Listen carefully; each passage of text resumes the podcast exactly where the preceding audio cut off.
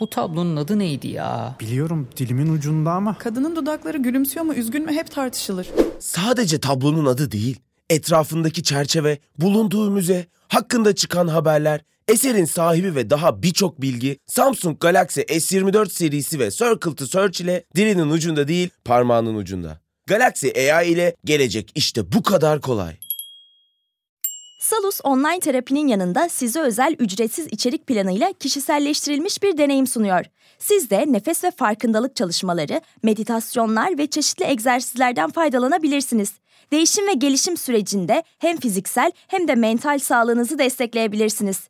Kendi en iyinizi yaratmak için Salus uygulamasını indirin. Başlangıç 10 koduyla %10 indirimli kullanın. Hiç sizin kalbinizi kıran bir insana ikinci bir şans vermek konusunda ısrarcı oldunuz mu? Bu ikinci şans, üçüncü şans, beşinci şans, on beşinci şans. İnsanın aklına böyle bir soruda direkt romantik partnerler gelebilir. Ama benim aklımda bugün daha çok arkadaşlar ve aile bireyleri var aslında. Yani böyle çok daha geçmişten getirdiğimiz uzun süreli ilişki kurduğumuz insanlar var. Bugün uykumu kaçıranların ikinci bölümünü kaydediyorum. Uykumun kaçtığı bir noktada değilim, stüdyodayım. Bugün stüdyoya gelirken benim aklımda çok bambaşka bir konu vardı.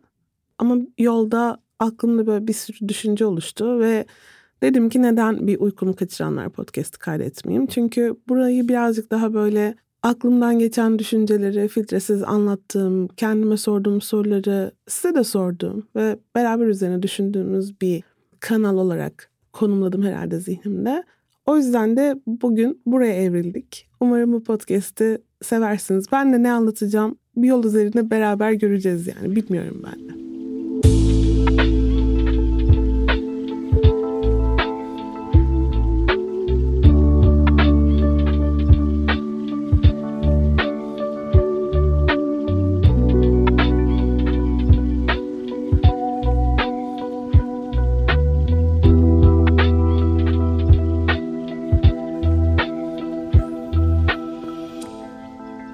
Soru podcast'a başlarken getirdiğim soru neden bazı insanlara sürekli bir şans daha veririz sorusu aklıma şuradan geldi aslında. Bazı çocuklar, bazı yetişkin çocuklar ebeveynlerine devamlı bir şans daha veriyorlar. Yani çok hayal kırıklığına uğramış durumdalar o ilişkinin içerisinde. Ama o ilişkiye bir kere daha bir kere daha güvenmeyi tercih ediyorlar. Ve maalesef çoğu zaman tekrar kalpleri kırılarak o ilişkiden ayrılıyorlar. Buradan yola çıktı aslında bu podcast'in ana sorusu. Ama sadece ebeveynlerle sınırlı değil tabii ki. Mesela hayatımızda bazı arkadaşlıklar var. Bu insanlar mesela bazen gerçekten her interaksiyonumuzda bizi bir şekilde incitiyorlar.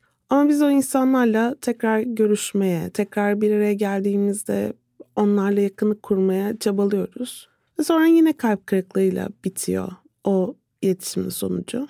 Peki biz neden bunu yapıyoruz? Yani nelerde öğrendik aslında bir şans daha, bir şans daha vermeyi? Bu soruyu sorarken kendi kendime ilkokul öğretmenim geldi aklıma.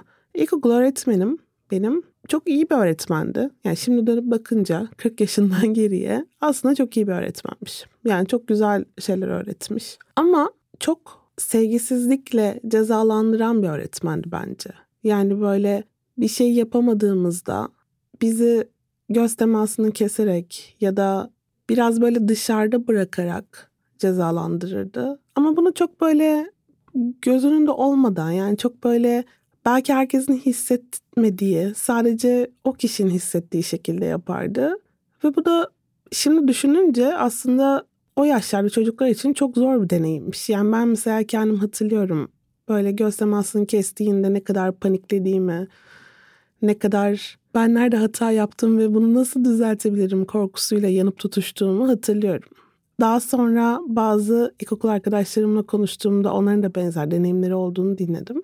Ve sonra fark ettim ki yani 7-8 yaşındaki çocukların çok da birbirleriyle konuşabilecekleri bir konuda değil üstelik bu. Yani ben böyle hissediyorum, sen nasıl hissediyorsun gibi soruları da çok soramıyoruz birbirimize.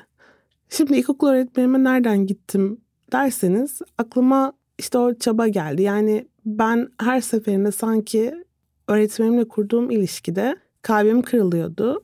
onun bana sevgisizliğiyle, o anlık sevgisizliğiyle ve ben her seferinde sanki ertesi gün ya da belki hatta aynı gün farklı bir derste ona yeni bir şans veriyordum. Sonra bunun bugün ilişkilerimde de bazen yaptığım bir şey olduğunu fark ediyorum. Mesela bir insan benim kalbimi kırdığında ben kendimce bazı açıklamalar buluyorum o insanın davranışları için. Yani başına şu gelmiş olabilir, böyle hissetmiş olabilir. Bu davranışın arkasında şöyle bir sebep yatıyor olabilir gibi. Ama sonra bulduğum bütün sebepler benim kalbimin kırıklığını tamir etmeye yetmiyor. Ya da kalbimin kırılmış olduğu gerçeğini değiştirmiyor. Karşımdaki insanın beni incitecek şekilde davranmış olduğu gerçeğini değiştirmiyor. Ve ben elimde o insanın davranışını açıklamaya çalıştığım bir sürü sebep ve kalp kırıklığımla baş başa kalıyorum. Çünkü birçok ilişkide maalesef özür dilemeyi de çok güzel beceremiyoruz. Yani yaptığımız davranışın sorumluluğunu almayı ve ya ben X, Y, Z sebebiyle o kısmı gerçekten hiç önemli değil. Seni kıracak şekilde davrandım ve bundan dolayı gerçekten üzgünüm demeyi de başaramıyoruz. Hatta çoğu zaman yaptığımız yanlış davranışların sebebi olarak karşımızdaki insanın bizi tetiklemesini bahane ediyoruz. Yani ben böyle davranım ama sen de bana şunu yaptın gibi. Gördüğünüz gibi kafam çok karışık ve bir sürü yerden getirip birleştirmeye çalışıyorum. Aslında şuna gelmeye çalışıyorum. Yani biz karşımızdaki insanların bizi kıracak davranışlarını ne kadar tolere edebiliriz ve ne kadar onlara bir şans daha bir şans daha verebiliriz? Ve nerede aslında o şanslar tükenir? Nerede hayır yani ben kendimi bu insana bir şans daha vermeyecek konumda hissediyorumu ne noktada söyleyebiliriz? Çünkü bence çoğumuz bu noktayı bilmiyoruz. Açıkçası ben de bu şimdi bu podcast'i kaydederken biliyorsunuz bunu ben Doktor Gizem Sürenkök değil de Gizem olarak kaydediyorum ve o yüzden de çok samimi bir şekilde ben kendim de burada zorlandığımı anlatmak istiyorum. O kadar içimize başka insanları hoş görmek, işlemiş ki galiba ama çok yakınımızdaki insanları o ikinci bir şansı vermek sanki çok böyle doğalından geliyor. Diğer taraftan bu cümleyi söylerken kendi kendime şunu düşündüm. Aslında ne kadar da çok peşin hükümlü ve karşımızdaki insanlara karşı anlayışsızız. Yani sanki yakınımızdaki insanlara karşı o ikinci şansları veriyoruz ama dışarıdaki insanlara karşı saniyelik ön yargılarla bırakın ikinci şansı, birinci şansı bile vermiyoruz bazen. Ama sanki bu diğer insanlara veremediğimiz şanslar, diğer insanlara gösterdiğimiz aşırı tolerasyon halinden de kaynaklanıyor. Yani ben içeride o kadar çok kendime duygularımı, incinmişliğimi düzenlemeye çalışıyorum ve o kadar çok onu halletmeye çalışıyorum ki yabancı insanlara anlayış göstermek bana daha zor geliyor. Bu arada yani psikolog doktorluğu kenara bırakacağım demiştim ama kendi kendimle konuşurken de şunu söylemem lazım. Yani aslında bizim diğer insanlara karşı ön yargılarla hareket etmemiz bir kısa yol olarak geçer. Yani ben her karşılaştığım insana karşı uzun uzun bilişsel süreçler yaşamak istemediğim için hızlıca onu kendi kafamda kategorize ederim. Hızlıca geliştirdiğim bir yargıyla onu tanımlarım ve bu benim hayatımı kolaylaştıran bir şey. Aksi takdirde gerçekten çok yorucu olurdu hayat. Hayatımda karşılaştığım herkesin davranışlarını anlamlandırmaya ve anlamaya çalışsam ve onlara bir kere daha, bir kere daha, bir kere daha şans versem hayat çok yorucu olurdu. Sanki bütün bunların yani o böyle ikinci şansı verme çabalarımızın sevgisizlikle baş etme yöntemi olduğunu düşünüyorum ben. Yani böyle sevgisizlik, karşı taraf tarafından kabullenilmeme, dışarıda bırakılma hissi bize o kadar yaralıyor ki biz bir şekilde sevildiğimizi görmek için bir kere daha bir kere daha o şansı veriyoruz. Bunu mesela ilişki çıkışlarında da çok yaşıyoruz. Yani bir ayrılık sürecinde karşımızdaki insanla biz ayrıldıysak bile emin olmak istiyoruz. Ama sen beni sevmiştin değil mi? Ben iyi bir sevgiliydim değil mi?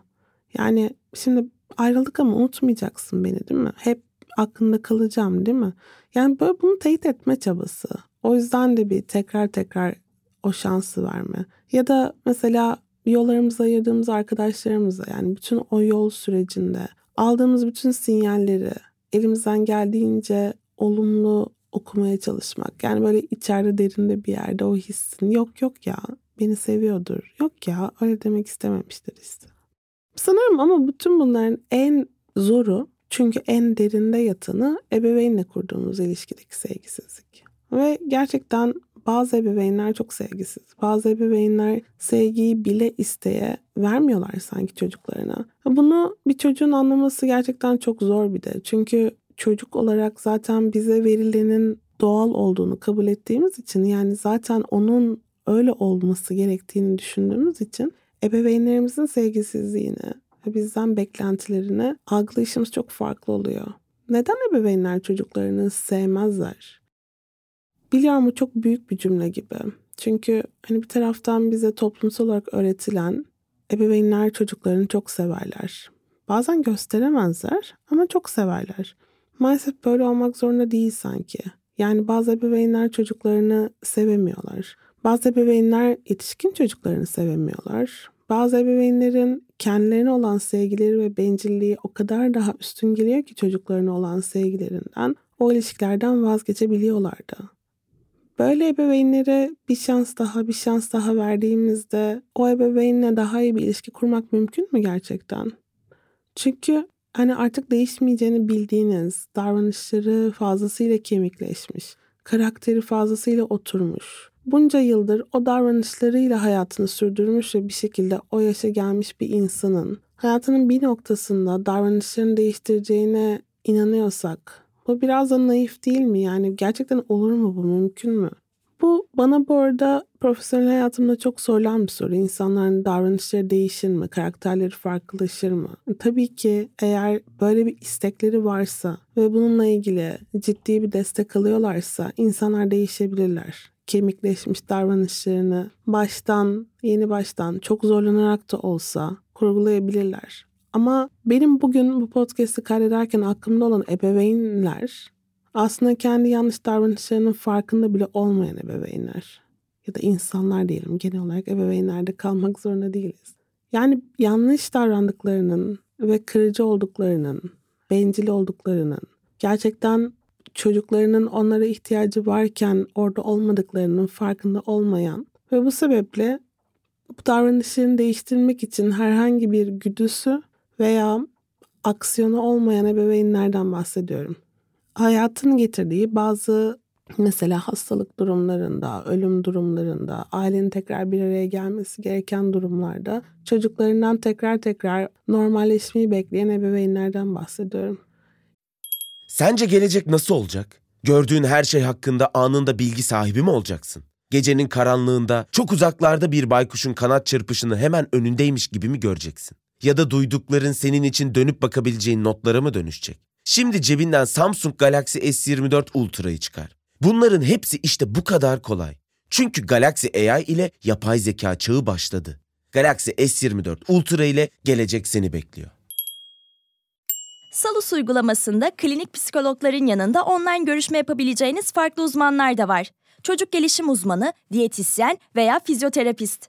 Bu sayede değişen ihtiyaçlarınıza uygun beslenme, egzersiz ve sağlıklı yaşam rutinleri oluşturabilirsiniz.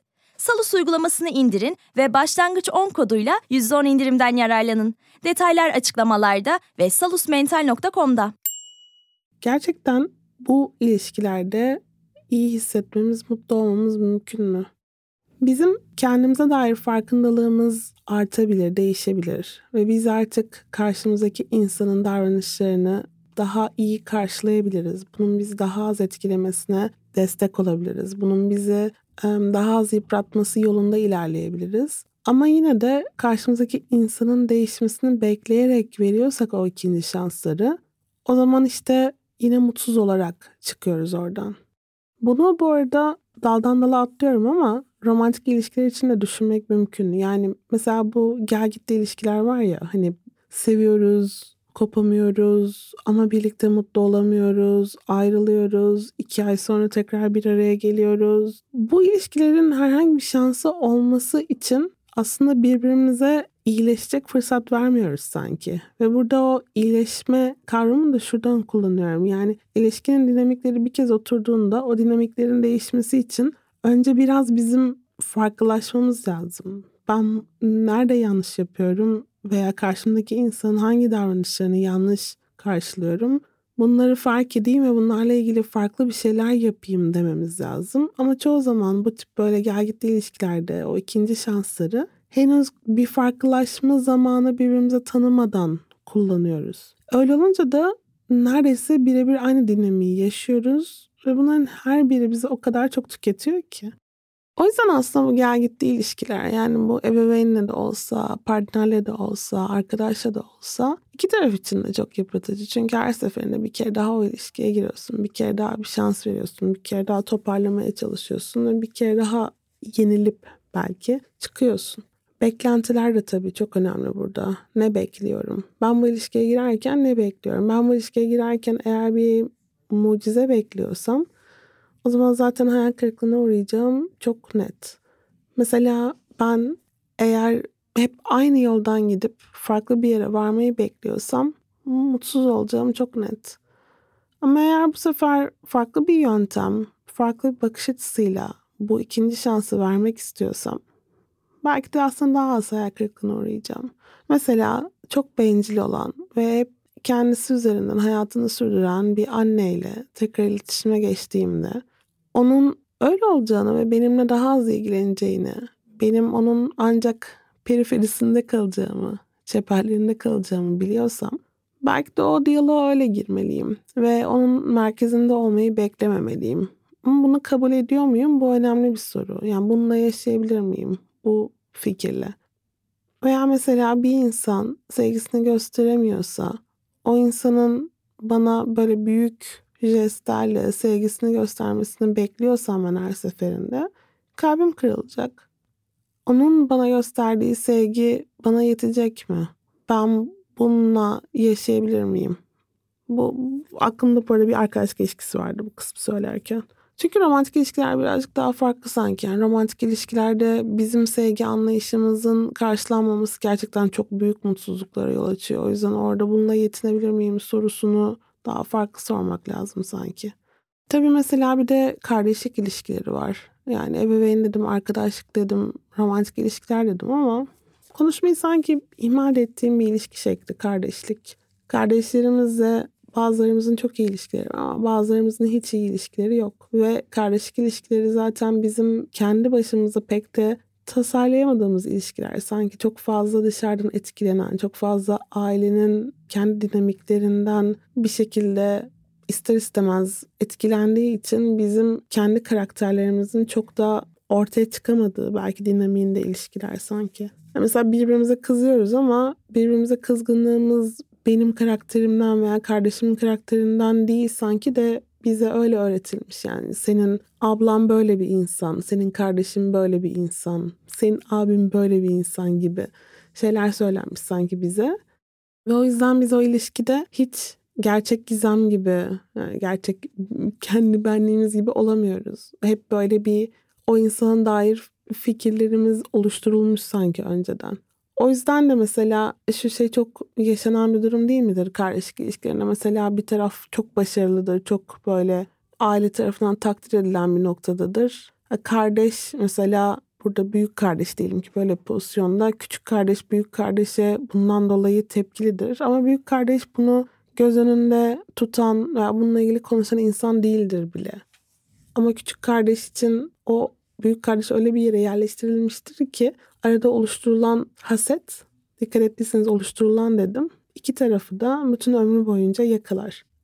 Bu bugün bu podcast'te değindiğim ilişkiler aslında her birimizin hayatında yer alan ya da aslında tanık olduğumuz ilişkiler. Ben de bugün biraz böyle buraya gelirken dinlediğim, duyduğum bir takım hikayelerden etkilenerek bu podcast'ı kaydetmek istedim. Yani böyle o ikinci şansı vermekle ilgili bir şey dinliyordum ve kimlere, neden, hangi koşullarda ikinci şansı veriyoruz diye düşünürken bu podcast'in ilhamı ortaya çıktı. Ve bu varmaya çalıştığım yer sanki şöyle bir yer. Bu ikinci şansları kendimizi feda ederek mi veriyoruz? Yani kendi sınırlarımızı ihlal ederek mi veriyoruz? Çünkü bir yerde şöyle düşünmek lazım sanki. Benim mutluluğum, iyi hissetmem, mental sağlığım mı daha önemli? Bu ilişkinin bir şekilde sürüyor olması mı daha önemli? Çünkü o kadar gerçekten insanları iyi hissettirmeyen, insanlara kötü gelen, işte popüler tabirle toksik ilişki var ki. Ne zaman toksik ilişki desem hep böyle romantik ilişkiler düşünülüyor ama aslında toksik ilişkiler bence daha çok ebeveyn çocuk ilişkilerinde, daha çok kardeşlik ilişkilerinde, daha çok arkadaşlık ilişkilerinde. Çünkü birbirimizi mesela manipüle etme, yani o ebeveynlerin çocukları manipüle etme davranışı o kadar yoğun gözlemlediğimiz bir şey ki ya da işte iki kardeşin dinamiğindeki o manipülasyonlar. O yüzden sanki bunlar böyle gözden kaçıyor ve sanki bizim kültürümüzde biraz da aile kutsaldır kavramı içerisinde ailelerimize hep bir şans daha vermeliyiz. Hep o ilişkin içerisinde bir şekilde var olmaya çalışmalıyız gibi anlatılıyor bize. Ve belki de bize kötü gelen bir ilişkiyi sürdürmekte o kadar çok ısrarcı oluyoruz ki bu bizim artık mental sağlığımızı etkilemeye başlıyor. O yüzden bu ikinci şansları verme konusuna geldiğimizde biraz bunu düşünmemiz lazım sanki. Ben bu yaşta bir yetişkin olarak bu ilişkiye hangi ilişki olursa olsun bu ikinci şansı vermek istiyor muyum? Otomatik bir davranış olarak değil, böyle gelmiş böyle gidecek diye değil. Tabii ki zaten başka ne şansım var ki tabii ki bir şans daha vereceğim diye değil. Gerçekten ben bu ilişkide anlamlı bir farklılık göreceğime inanıyor muyum bu şansı verdiğimde diyerek bu ikinci şansı vermemiz gerekiyor. Aksi takdirde bu ikinci şansı verdiğimiz ilişkilerin yarattığı hayal kırıklıkları bizim daha sağlıklı giden ilişkilerimize de zarar verebiliyor sanki. Çünkü orada o kadar baskılanıyor, o kadar köşe sıkışmış hissediyoruz ki onun acısını başka yerlerden çıkartıyoruz ve bu da bize hiç iyi gelmiyor. İşte böyle sevgili dinleyici. Bugün bu ikinci şanslar konusu kafama çok takıldı ve böyle farklı farklı ilişkilerdeki ikinci şanslar konusunu birazcık sizinle beraber irdelemek istedim. Acaba siz kimlere ikinci şansı veriyorsunuz? Ben de podcast'ı kaydederken kimlere ikinci şansı verdiğimi düşündüm. Geçirdim aklımdan. Eğer bana yazmak isterseniz ikinci şansları verme konusunda her zaman bana ulaşabileceğinizi biliyorsunuz. Bu uykumu kaçıranlar serisi için aklınıza takılan sorular olursa ya Gizem bak şunun hakkında da biraz konuşsana senin de uykunu kaçırmıyor mu derseniz her zaman bana gönderebilirsiniz tabii ki. Ortak konularımız olduğuna eminim. Ben her zaman buradayım. O yüzden umarım bu podcast kafanızda bazı sorular uyandırmış, bazı farkındalıklar yaratmıştır. Açıkçası kaydederken ben de bunu yaptı. Biraz dağınık anlattıysam lütfen kusuruma bakmayın. Çünkü başta da söylediğim gibi böyle birazcık doğaçlama podcast oldu. Bu doğaçlama derken aslında ben podcastlerimi kaydederken genelde bir skripten çok uzak kaydediyorum. Bunu bambaşka bir noktada anlatayım ama bugün gerçekten hiçbir yol haritası olmadan kafamda başladığım için çok farklı yerlere gitmiş olabilir. Ben de editlendikten sonra dinlediğimde bu podcast'te neler anlattığımı fark edeceğimi düşünüyorum. Sizinle beraber keşfedeceğiz yani. O yüzden hepinize sevgilerimi gönderiyorum. Umarım çok güzel bir hafta geçirirsiniz. Hoşçakalın.